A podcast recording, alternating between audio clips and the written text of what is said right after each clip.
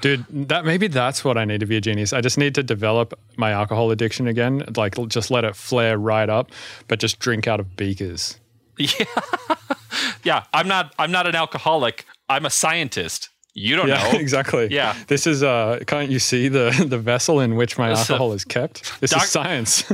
Dr. Jekyll and Mr. Bill. That's good. See, that's riffing. That's that to me is riffing. I had not thought of that reference, and then it occurred to me. That's fun stuff.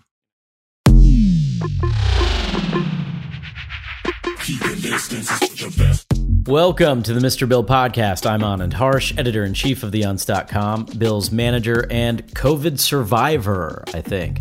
Uh, TBD, actually. Sorry, this episode is late. That's on me for finally getting the bug after two years. I'm never leaving my house again. Today's guest is Mux Mool. You know how sometimes you'll be at a party and across the room you'll see two of your exes talking to each other, and you're like, I wonder if they're talking about me. Turns out my paranoia was well founded. Mux Mool first rose to prominence during the early Adult Swim era thanks to his bump music, which he spun into an entire career via Ghostly International, as well as some other labels, releasing albums such as Skulltaste and Planet High School. He was making lo fi hip hop to study and relax too long before it was cool, and he's very cool. Also, used to do a drunken live stream show with me on the internet before we got sober and before we could get canceled for our bad takes on everything. Also, a former housemate like Bill, so of course they're going to talk about how good of a chef I am. Anyway, Brian is one of my favorite people on the planet.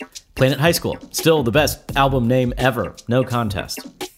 Speaking of lo fi hip hop, today's episode is brought to you by Artiphon. The, they made a handheld mini looping MIDI controller and sequencer that's about the size of like half an orange. Their bestseller Orba responds to natural gestures like tapping and tilting, and its touch sensitive pads capture even the most subtle micro movements.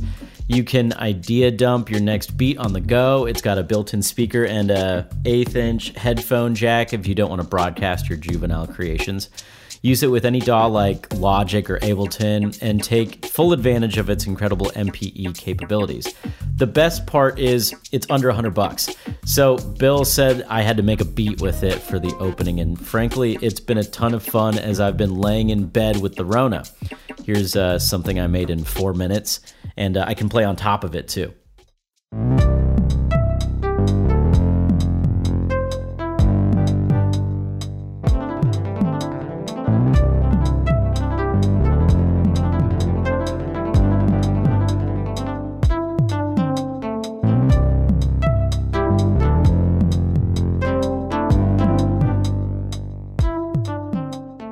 This is an audio medium, but you should go check it out at instagram.com slash artiphon. That's A R T I P H O N. You can plug in the Orba to a tablet or computer to change the sounds, export videos, do all sorts of things. Um, it's, it's a lot of fun. We've been playing around with it a lot here at the house.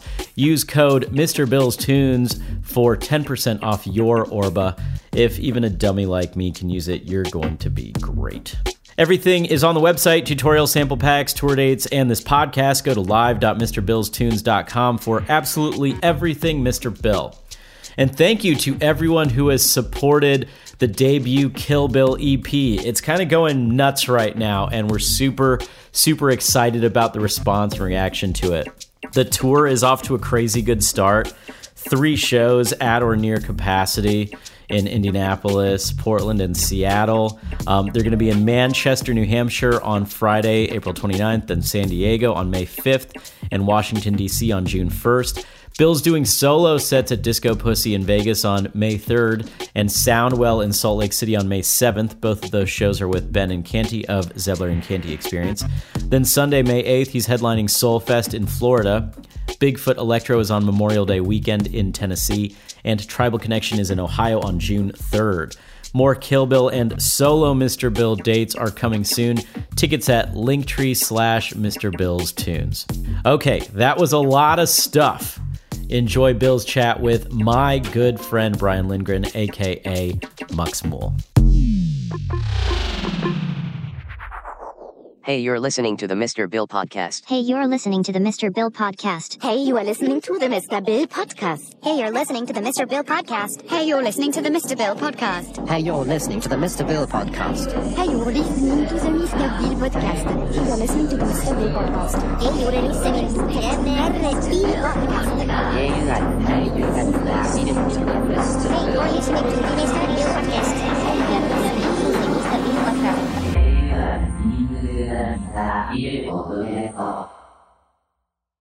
Yeah, there we go. All right, cool. Should be good. What up, Bill? Not too much, man. Yeah, thanks for being flexible. I uh, have had like really shitty sleep lately. Um, I think I've just been like stressed in weird ways and shit. So like, I will stay up for like two or three days and then sleep for like multiple days. And yeah, my shit is all over the place Huh. right now. It's, it's weird. But hey, you know, this is the time for weird stress. I mean, it's just been the age of weird stress, has it not? It has. Have you heard of the new BA2 coronavirus variant? No, I haven't. That's great. I'm glad I'm Yeah. hearing I'm glad I'm hearing it from you. yeah, yeah. Because uh, you know, at least I'll tell it to you with a smile on my face, not like CNN. Yeah. they'll they'll grimace at you while they tell you this information. But uh, yeah, basically it's uh, more more uh, catchy than Omicron uh, or Omicron, however you want to say that, and it is uh, also worse for you. Oh, than Omicron. fantastic. Yeah. You know, I I got vaccinated. I stayed safe for a long time, and then I had a show back in November, and the the mandates here were lifted, and it was so awesome to be in like a packed crowd again. And I had to pass through that crowd to grab like my merch and then leave. And I got so sick after that. And I never got tested for corona, but I I mean, it seems pretty clear that I got it, and it was rough. Damn, what were your uh, symptoms? So, uh, I mean, very flu like, of course. I had a crazy fever, um, and then just like full body aches. And then eventually it turned into a cough, and it was a really terrible cough. Like it was, you know, the kind of pathetic wheezing that I haven't done since I was like a kid. And, you know, I went to public school you know, like that kind of sick. But uh, it was it wasn't until I was like I went to the fridge and I grabbed something and I I like had yogurt and I tasted. it. I was like, well, maybe I can't taste it because it's yogurt. It doesn't have that much flavor, right? So I started eating other things. I was like, nope, it's gone. No, uh, it was terrible, but but I lived. That's crazy. And like, how pungent of a thing did you eat and couldn't taste? So the thing that I ate to test it is, if, have you ever had garlic? It's uh, like garlic cloves that they just leave in honey, and it's sort no, but I've I've had like garlic cloves that just come in the bag already peeled.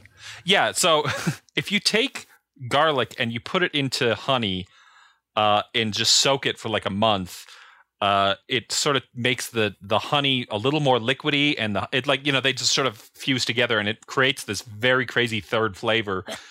But it's supposed to be good for uh, illnesses and stuff. So I was like, I'll give this a shot, and I couldn't even taste that. So Damn, that seems like it would be quite potent of a taste. yeah, it's still it's still raw garlic, so I should have been able to taste it. So what's going on there? Honey has sugar. Garlic has definitely not yeast. Um, yeah, well, I wonder what's going on there because if the honey's getting more liquidy, that means seems that seems to me like some sort of fermentation. Yeah, I guess. Hmm. I don't know because we got it at a like a farmer's market. This guy was talking it up and saying how great it was, and we also got some pickles from him, which were really good. And so, uh, just you know, it was like, why not? You know, support a farmer. And then I ate it. It was. I mean, it's it's a pretty. It it tastes like garlic. It tastes like honey, but it tastes like something else also that I'd never tasted before. So, if you ever see it, give it a shot. Yeah, and the I, I will if I ever see him. Yeah, yeah. If you ever if you're ever at the Denver farmers market, yeah. Right. Um, yeah. So I the other day, um, this was when I was living in San Francisco still. So I was in like December. I was uh, laying, or I was. I'd just been the same deal as now. I was stressed and I'd been up for a few days and it's not, you know, treating my health the best. And then one day, like my arm started going numb, my left arm Oh no. and I started started getting like a jaw pain, uh, and uh, I was short on breath, and my heart, like, oh, sorry, my chest was like extremely tight. Um, and I was like, oh my god, I'm like having a heart attack for sure. Oh no. And and I was like, fuck, I don't want to have a heart attack. That's like bad. yes. Um, uh, so I was, I literally just like was laying like completely flat and like sprawled out on my uh, floor and just like trying to breathe really slowly, um, trying to calm myself down because I was like, maybe this is anxiety. yeah. Uh, and after a while, I was like, all right, it doesn't seem like it's anxiety. It seems like it's actual like heart problems.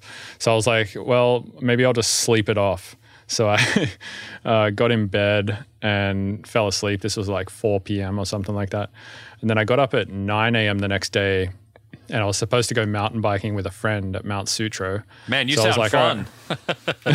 yeah. So I was, I was like, oh yeah, I'm gonna, you know, go try and do it to see if my heart can handle that.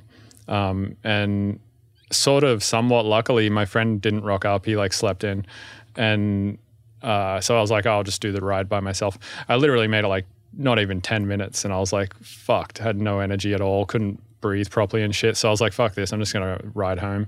So I just rode home. Um, this was uh, like 11 a.m. the next day, and I was like, oh man, I should probably just like, if it's still like this by the afternoon, like 4 p.m. or something, I'll Maybe go I'll, like, see the- somebody. yeah, I'll like go to the emergency room, right? So I got to the 4 p.m. My heart, my, like my chest was still really tight, arms were numb, jaw was like all painful, tight, and like short on breath, all of that shit. So I went to the ER. I was like, I think I'm having a heart attack. And they were like, all right. So they gave me an EKG. They're like, your heart's fine. It looks totally fine. Uh, or like the the EKG thing looks fine.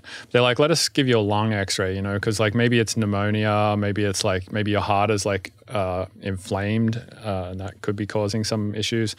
They were like, no. Uh, after giving me a lung X-ray, they were like, uh, your heart looks like the correct size, like it's not inflamed or anything, and you don't have like any, there's no weird shit in your lungs or anything. Then they were like, let us check your uh, like your blood. So they took a bunch of blood, like fuck, ten vials or something, and um, uh, tested all of that.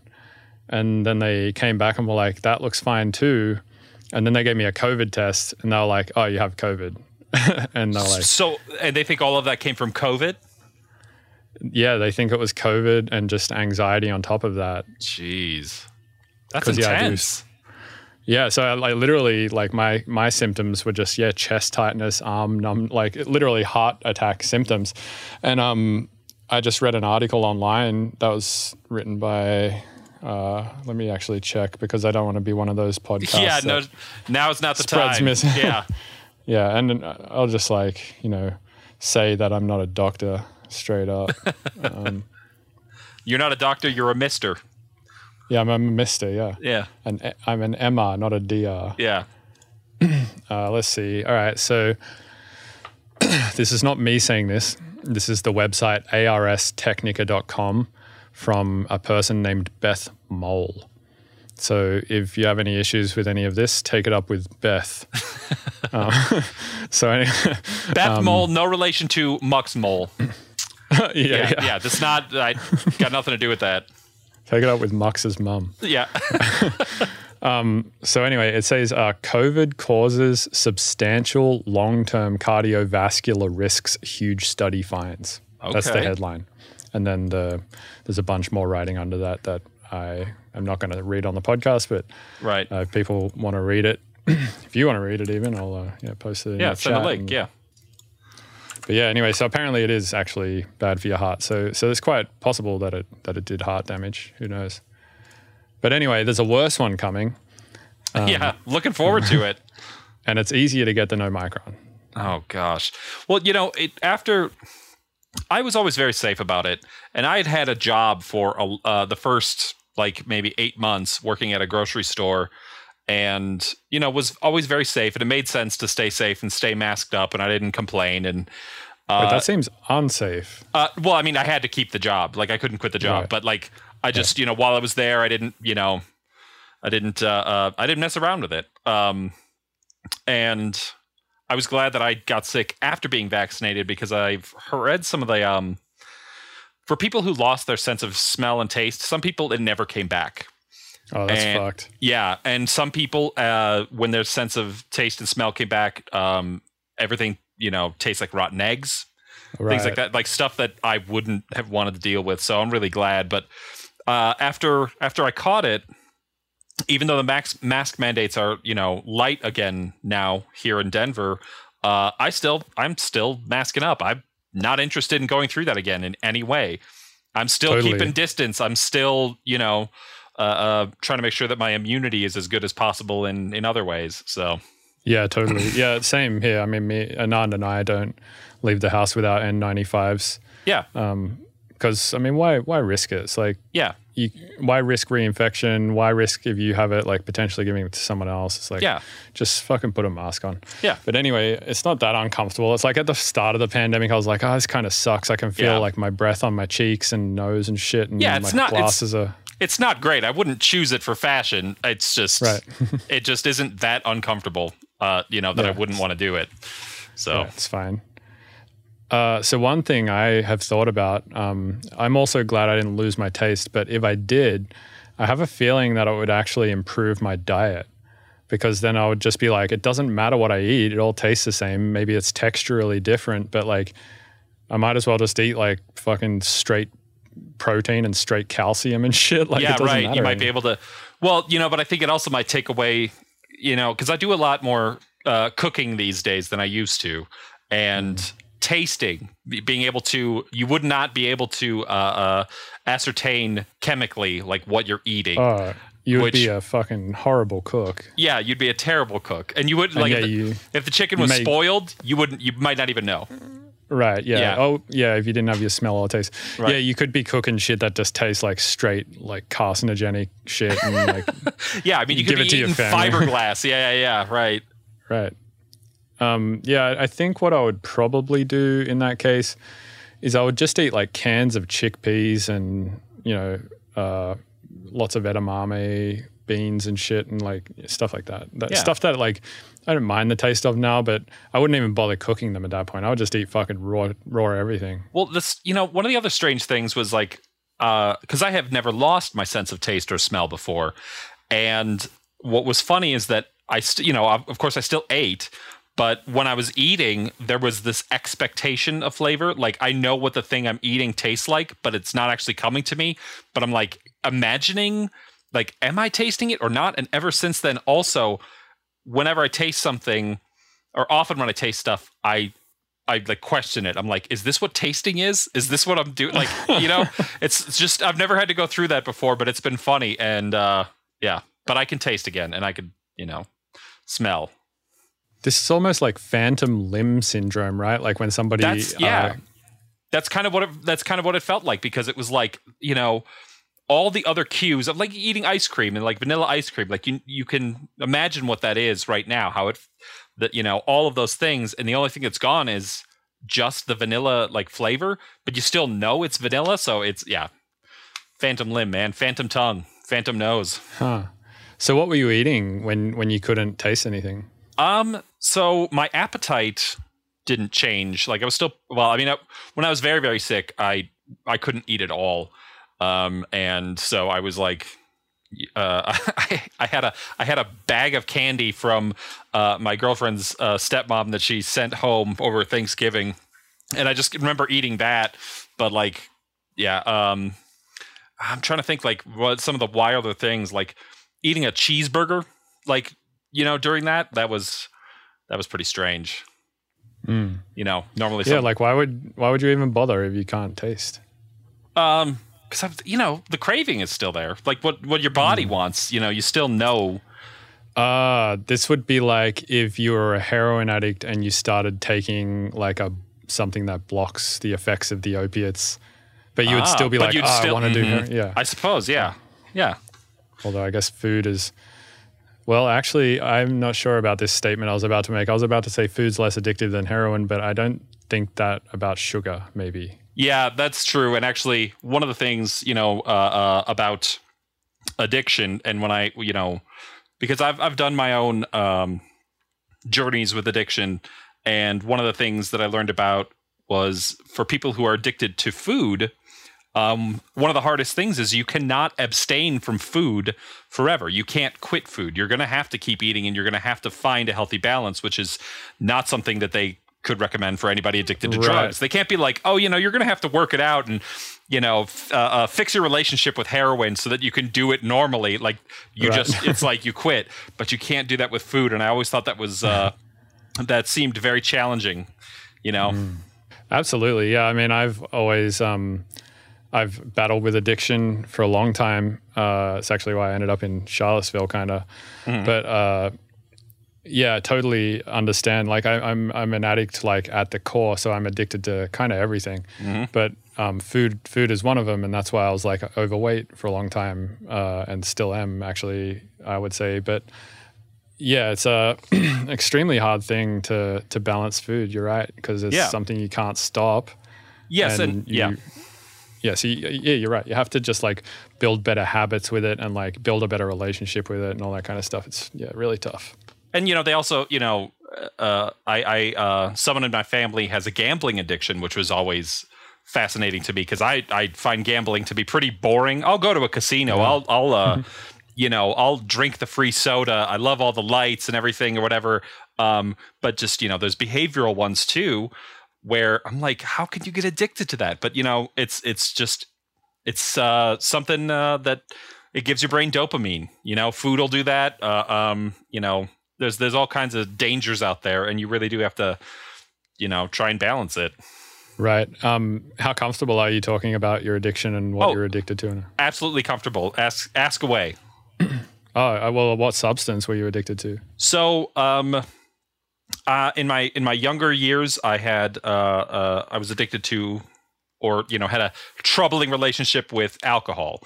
Um, a lot of you know blow ups and things like that. But actually, when I got sober in uh, 2007, um, that's when actually my career really took off. Was after that. Um, because I Funny sta- how that works. yeah, it is, isn't it? Um, well, I finally started taking myself seriously and just saying like I can do this and I want to, and you know, I, I wasn't routinely having like breakdowns and stuff like that, and confusion, confusion and stuff, and um, you know, I did some AA stuff that taught me communication skills and interpersonal skills that I never really had, such as you know, like why to tell people the truth and tell them right away and things like that where it was really started improving my life you know to be able to say to people i don't want to hang out with you or um, i can't i can't do that and you know some boundaries. So that was all very helpful.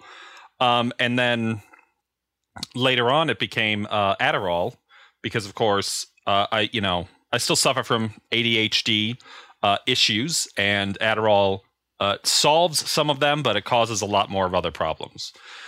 And so that that became a thing for quite a while especially while touring. Like you know i would say i mean uh, uh, i mean it's great for touring.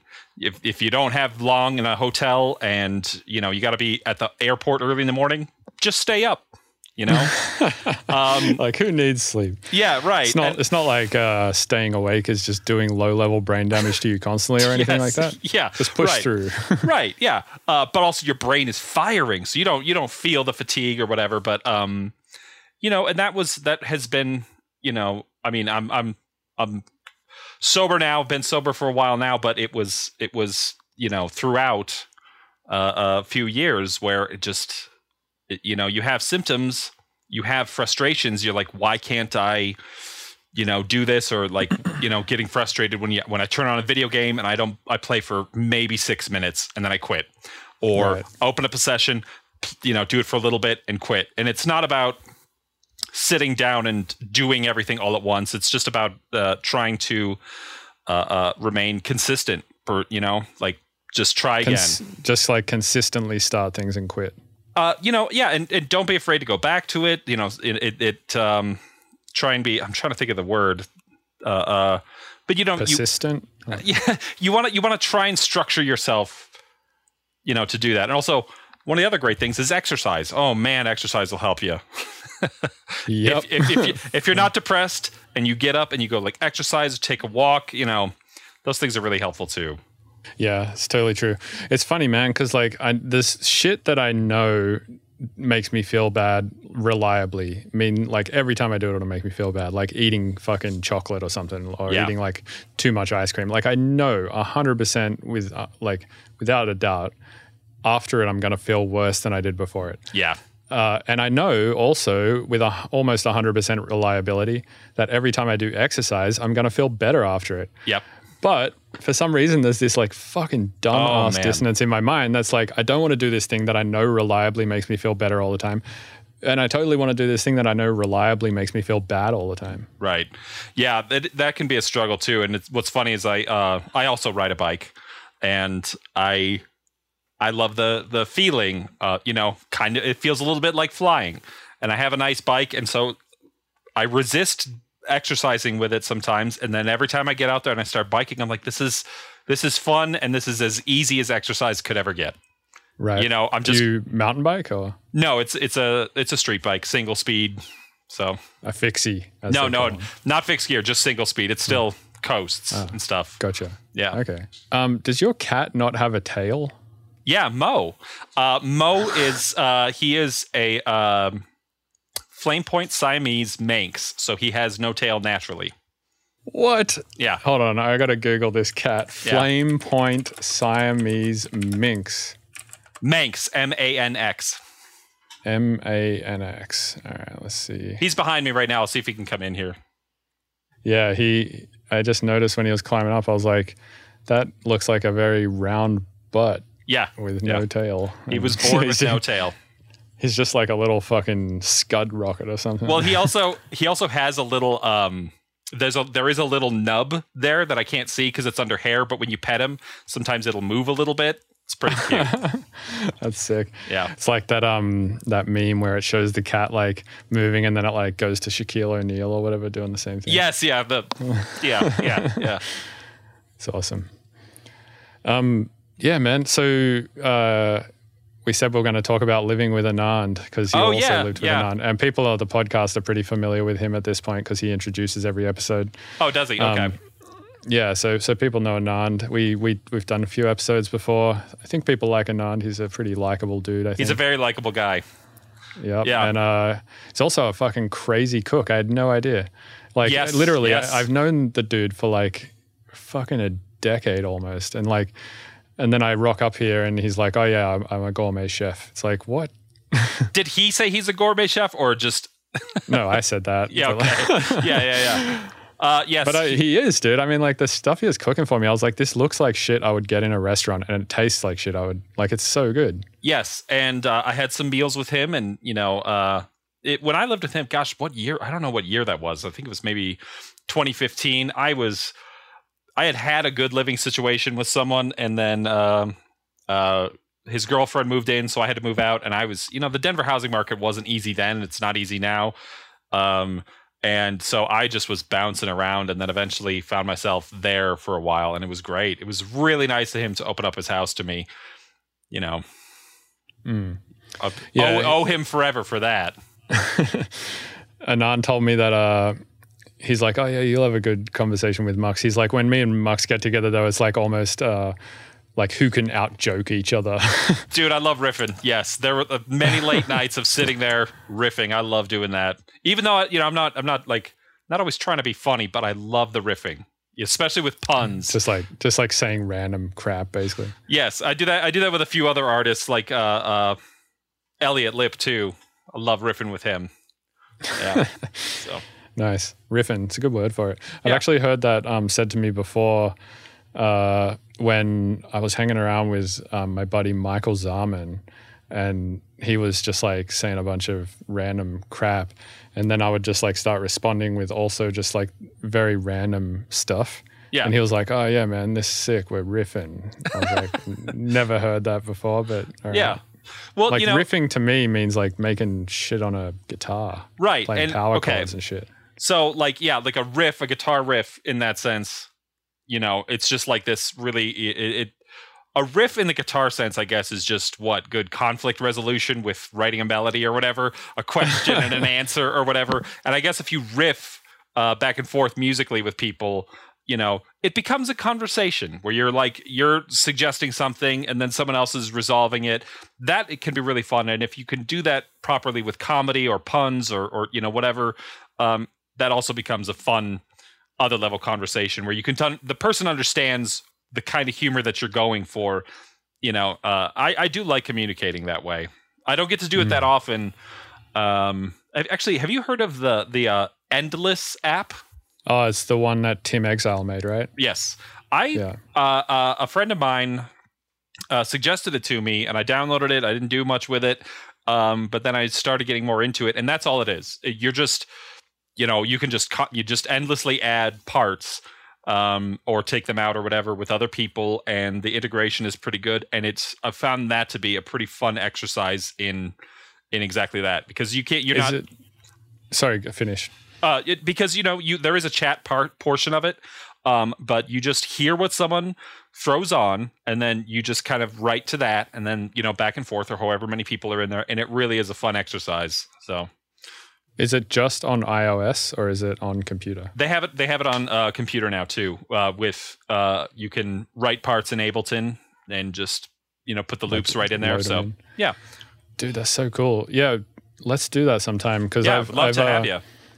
Yeah, man. I uh, downloaded it when it first came out. Um, I got like some beta email from Tim, and he was like, "Check this thing out, beta people." And I was like, "I didn't, I don't know how you have my email even, but Yeah, I'm like a big fan of his stuff, so I wasn't like mad or anything."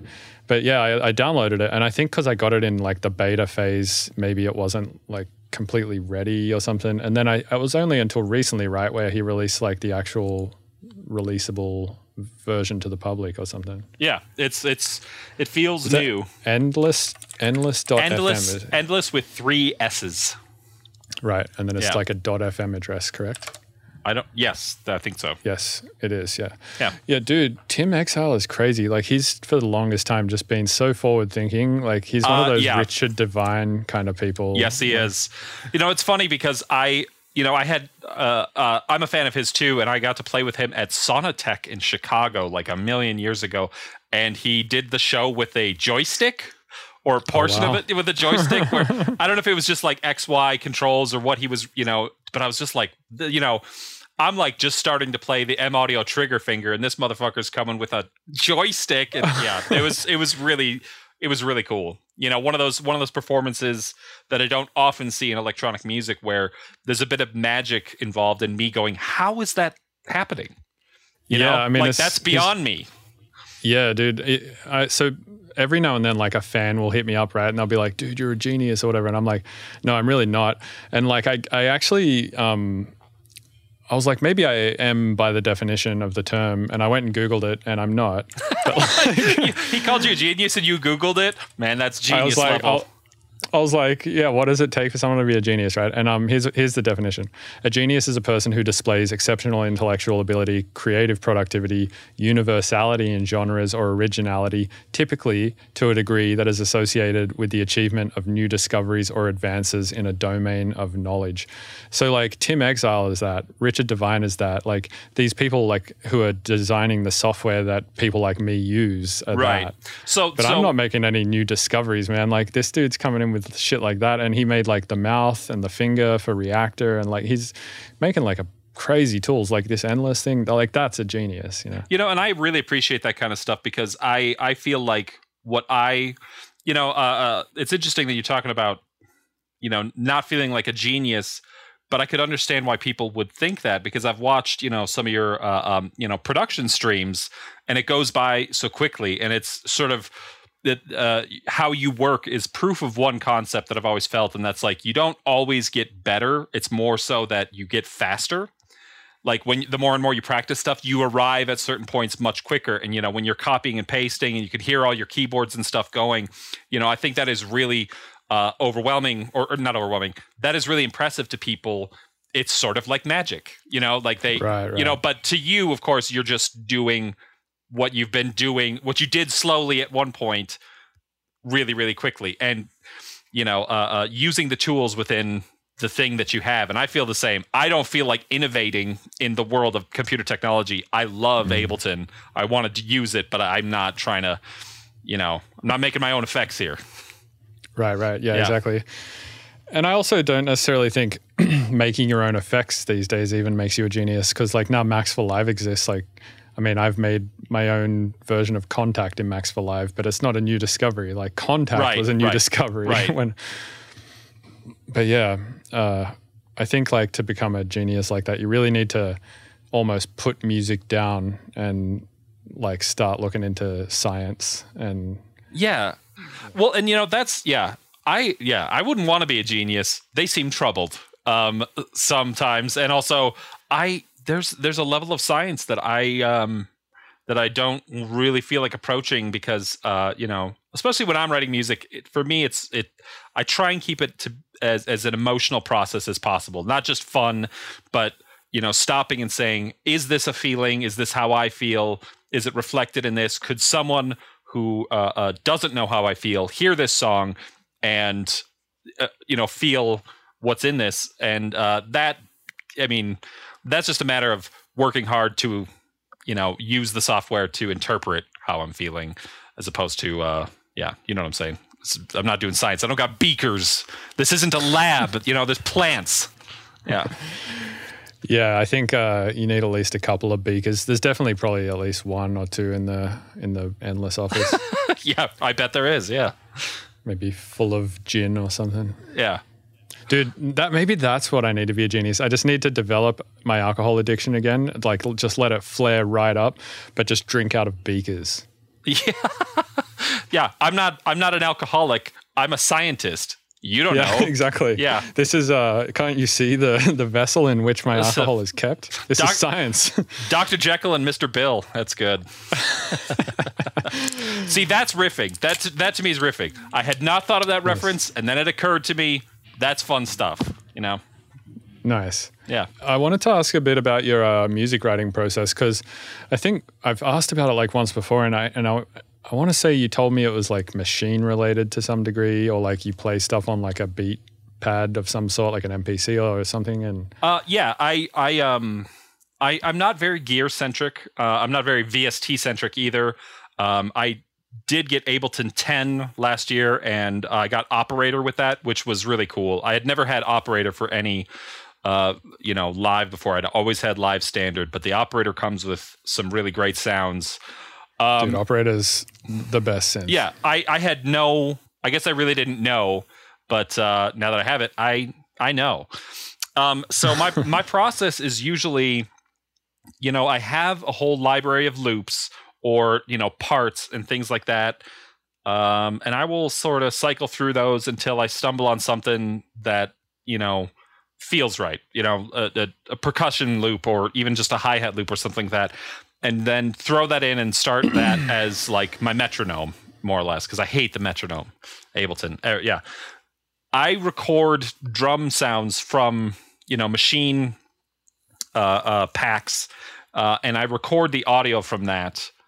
Uh, just so that to make sure that I can play the pattern. You know, I'm not programming any of my drums, um, and I think there's you know unquantized and stuff. So I try and keep it. Uh, I try and instill some natural feeling that way. Um, So you literally like every drum track on every one of your tracks is like played in. not every single one, but um, uh, a large majority of them are, or they start that way, and I'll adjust them, you know, as needed. Um, once I really get into like making it, um, and of course with dance music or anything that I'm doing that's housey, uh, I will quantize, you know, at least the the kick or something. Um, but I do like to, I you know, with computer music, uh, uh, one of the things that it's you know always uh, trying to defend itself about is that it's you know unfeeling music, it's computer music, and all of this. And so I I try and put a little bit of my own flavor in there by just letting the drums be off by a little bit. You know, even even imperceptible amounts. Uh, uh, You know, I think that um, it, it that can add a bit of an earwormy quality to things. The same way uh, uh, uh, the Swedish songwriters have bad phrasing for things, and people it gets stuck in their head. You know, "hit me, baby, one more time." That's Right, yeah, not a like- proper English sentence. Or like toxic, you know. Yeah, like, right. Not to say that. good. Not to say that I'm, I'm, you know, working on Britney Spears level style drums. You know, it's, it's just.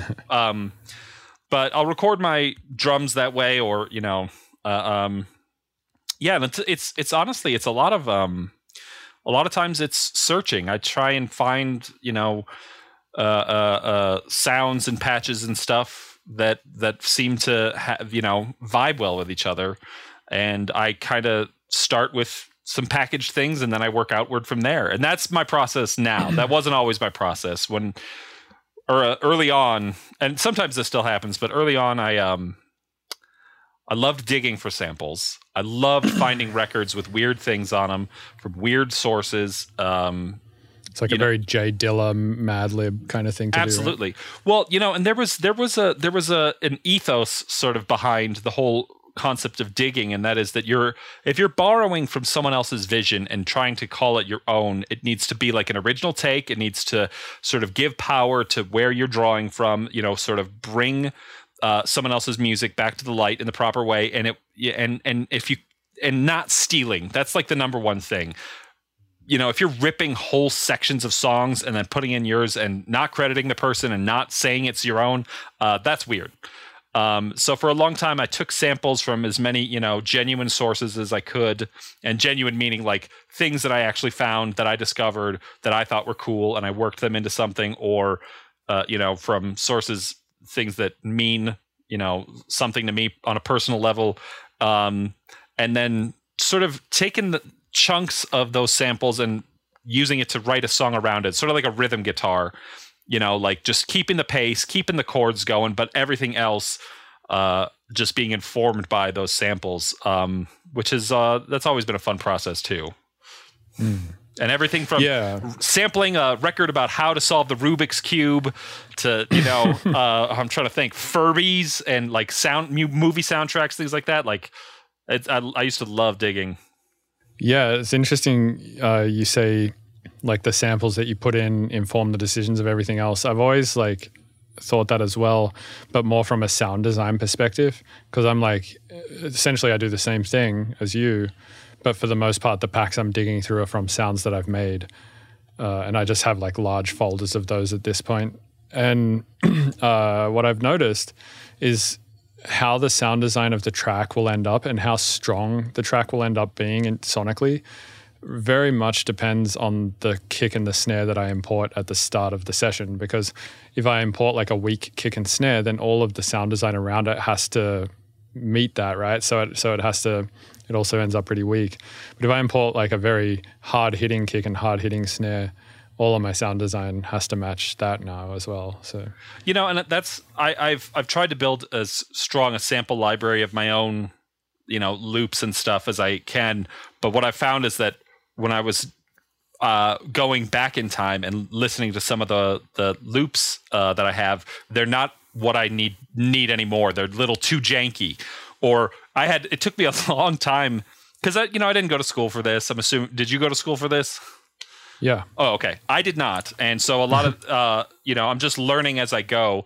I didn't know anything about like gain stages and stuff, so I'm playing a record really quiet off the record player, and then trying to turn it up later, getting all this feedback, you know, and hissing, and like learning that I don't want to have to try and make that stronger later.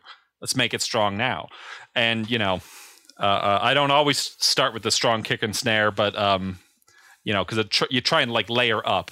Like if I got like a quiet snare that has like a little bit of tone in it, and then add more later. But Yeah, that's always doable, but I always feel like going that way about it, you're just sort of having to revisit the thing over and over again and make it because it's like you then produce a whole kind of shitty sonic shitty, shitty track sonically and then you're like re- at the end be like all right time to mix it and you reference it against like a really good track that's that you know hits on a system or whatever and then you're like all right fuck I have to like go basically go back and like redo Start everything yeah. time.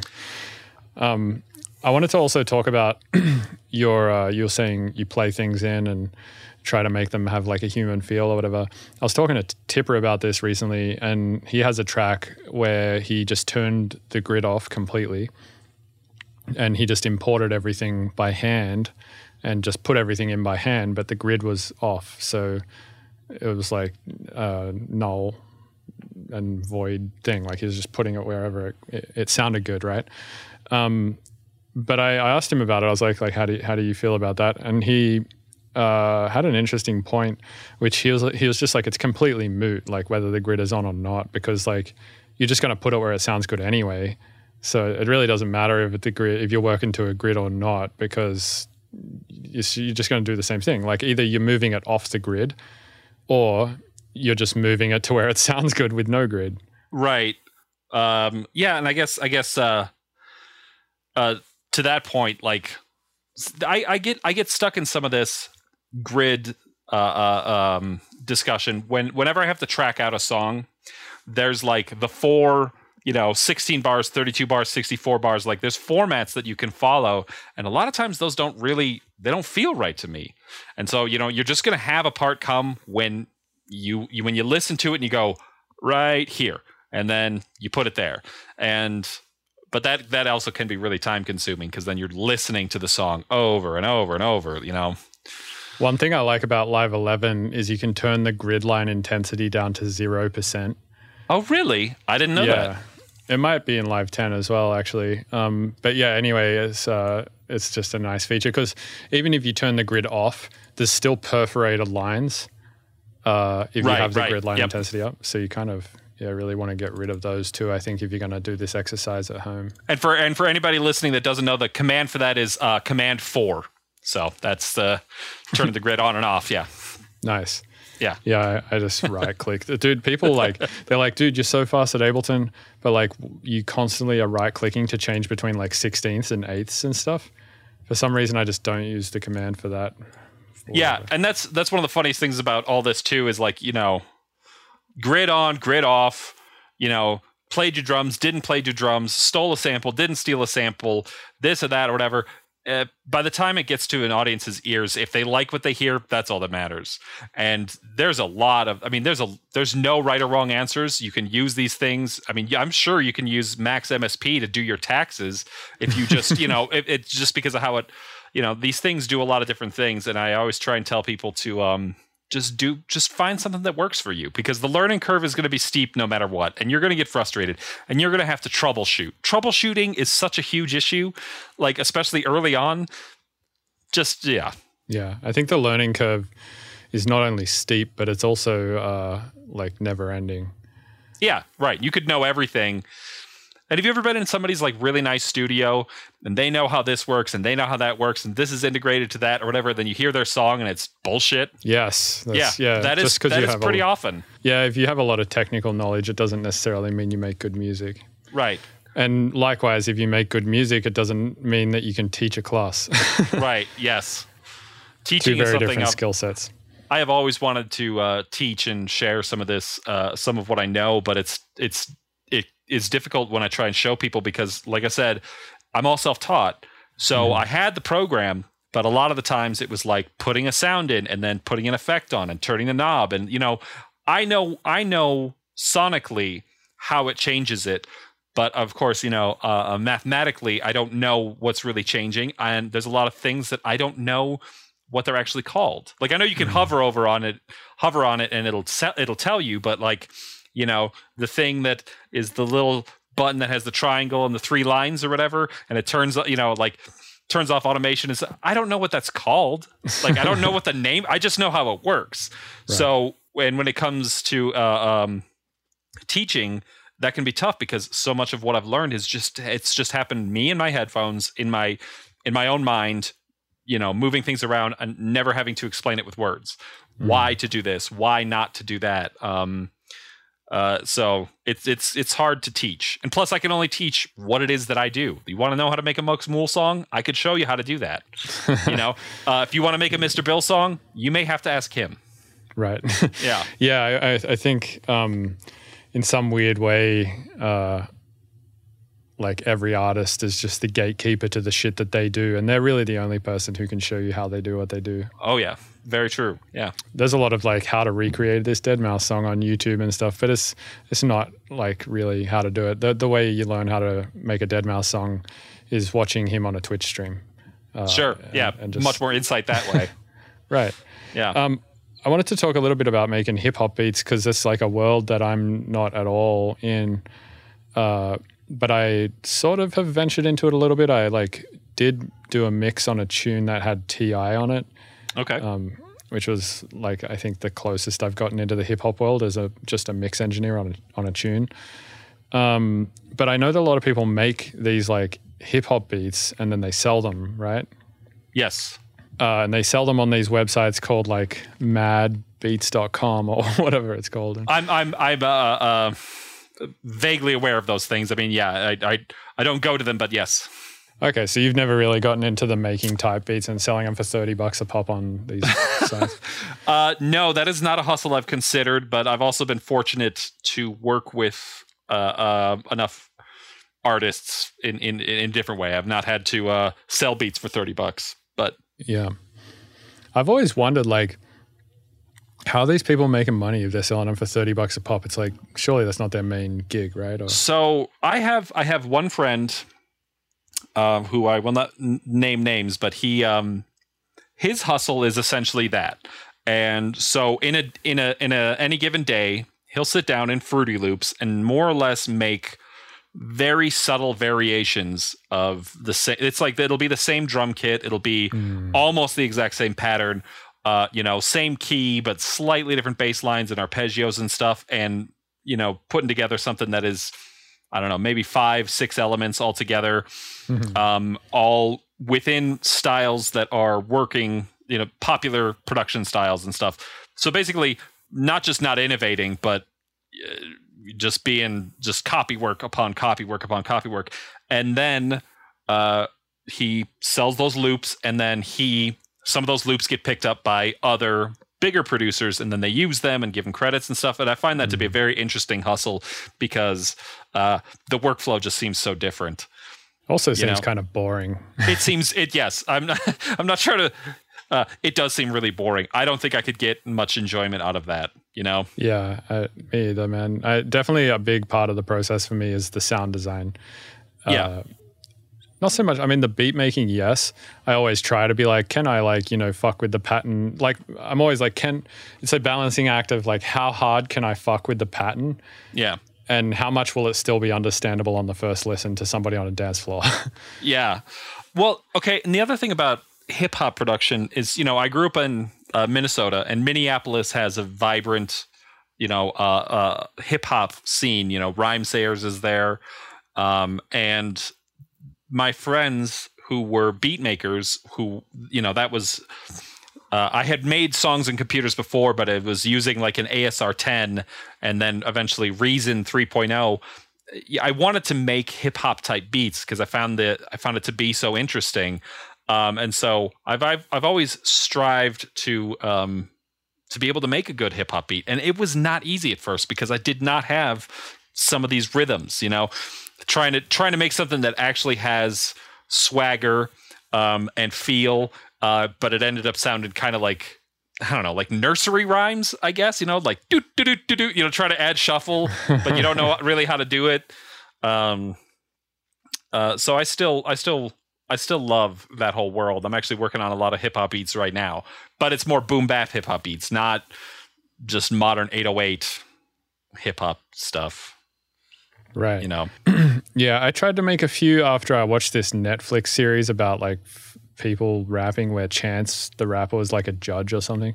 Okay. I was I like it was some like dude, I watched so many trash Netflix series What during else- the wait. pandemic. yeah, what else what, what are you watching now? What are you and Anand watching every night? Oh, nothing. We don't. We just work constantly. Oh. Boring. yeah. It, no. Well, yes. Yeah. That's all. Yes. Yeah. um, it's very. Yeah. It's kind of boring. I mean, he's just on calls all the time, and Ah, I'm yes. just okay, I remember that too. He would be on calls all day, and he could not relax until his inbox reached zero. His inbox never reaches zero anymore because he's Oh, he has too many artists on his plate. He's Right. it's just crazy. I mean, like I think about the amount of shit that my project requires to Yeah. run, right? And it's just so much. Like at this point, it's like one person cannot do all the work. And he takes on a large portion of it, but then he does that for like fucking 10 other artists. It's like, how do Yeah. you?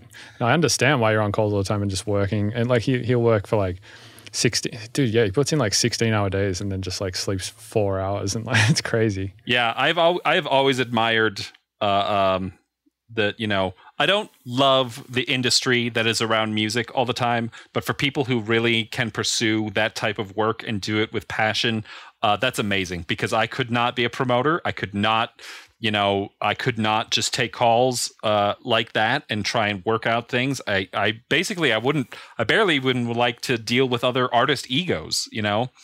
Um, not that I have, not that I'm an egomaniac myself, but like uh, you know, I know that when I talk to my manager, I want him to make me feel special when we're on the call. And like that's a small thing, but you know, just talk to me like like, you know, just just be excited to hear from me. And when I have an idea, go, "Wow, that sounds great." That's not that hard, but I, you know, I need it.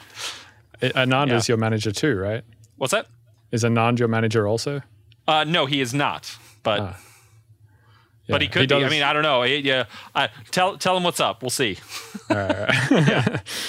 yeah, he, he definitely is that kind of uh, manager to some degree. I think where he's just like, oh, cool, great idea and stuff. But in a way, I think um, there's a balance, right? Like, because you can't also just be a complete yes man as a manager. Like, the, you need Right, to right. say no to a lot of shit. And I think over the years, Anand has gotten better at saying no to shit. Because when we first started working together, he was just like, yeah, let's do everything. Because like, I think he wasn't used to having an artist like me who was getting so many offers uh, of like, Right, and, right. and and a lot of crazy offers too. Like I think within a year of him managing me, the Nick Cage movie thing just like randomly came into my inbox and shit like that.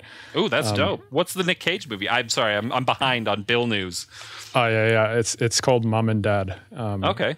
And yeah, I just like scored it, but Oh, amazing. Uh, yeah. yeah, it was it was fun. But yeah, just random shit like that. And I think because like all these offers were coming in, he was just like, yeah, let's do everything. And um, and we, we I was like, no. We don't want to do shit like that, and yeah. But over the, he's gotten good now about just knowing what's good to do and what's not.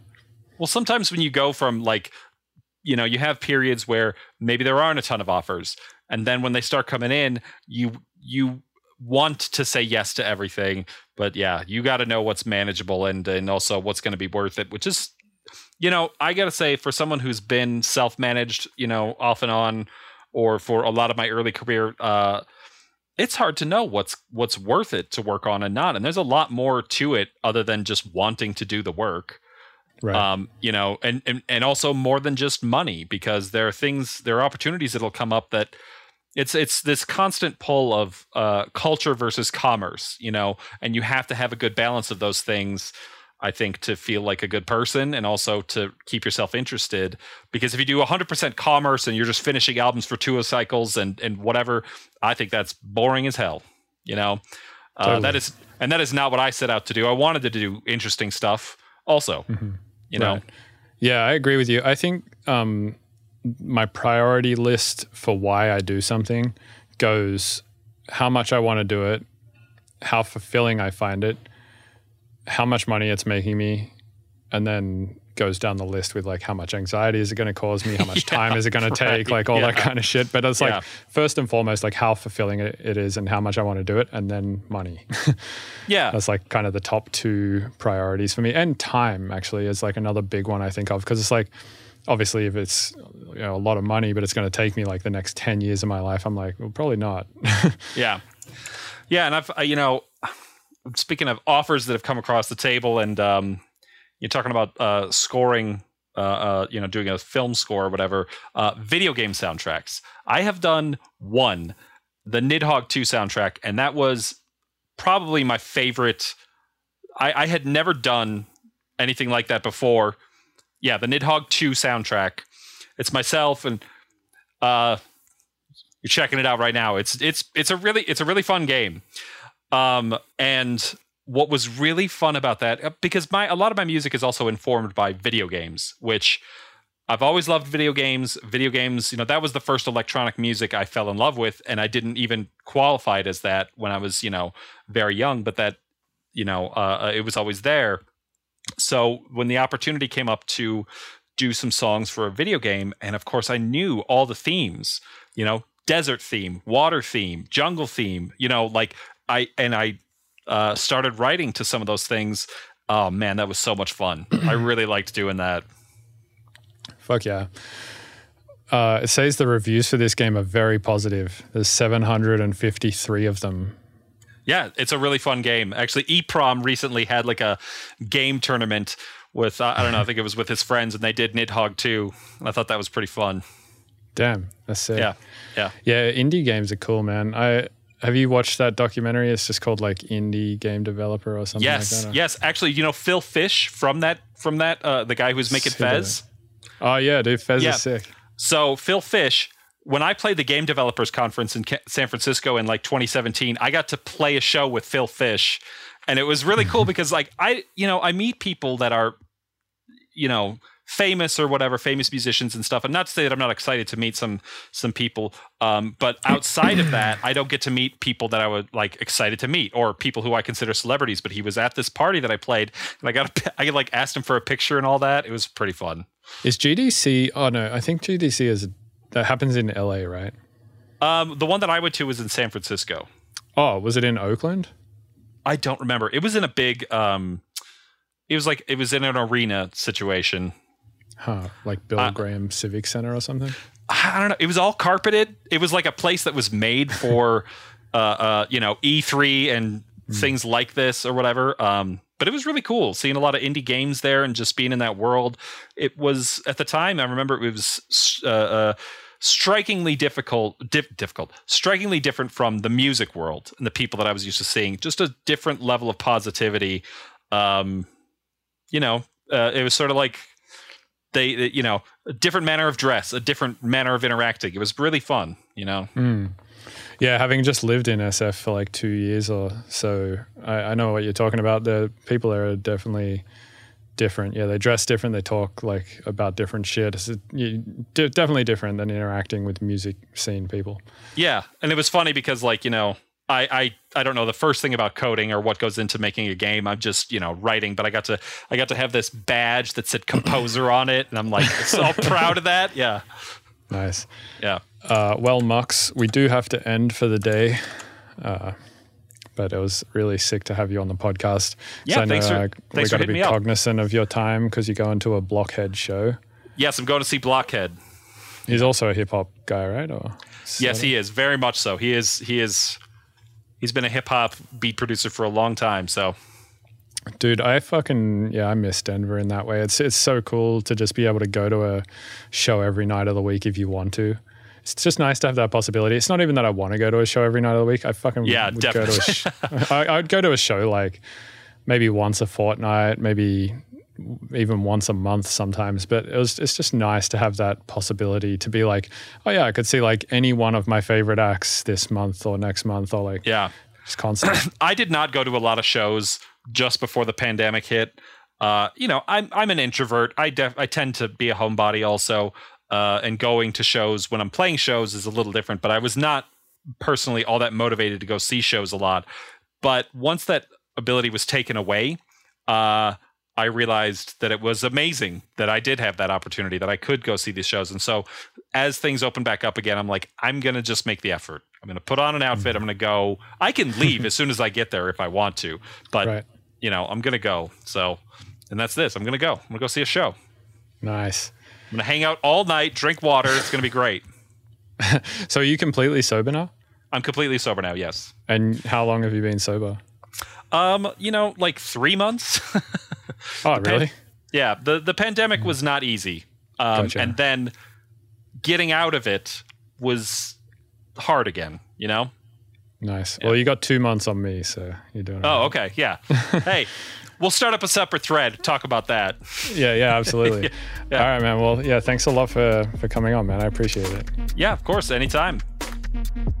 Yo, what's up? Thanks for listening to the Mr. Bill podcast. This show is produced and edited by Robert Fumo. You can get early access to the show by going to my website, MrBillsTunes.com, and paying me instead of Patreon. And remember to go rate and review on iTunes, or I'm going to come to your house and punch your dog in the throat, upper deck your toilet, and fuck your partner. Note, I may or may not do those last couple of things. Uh, you should probably just go rate it on iTunes or Spotify or wha- whatever it is that you listen to the podcast on because it really helps the podcast.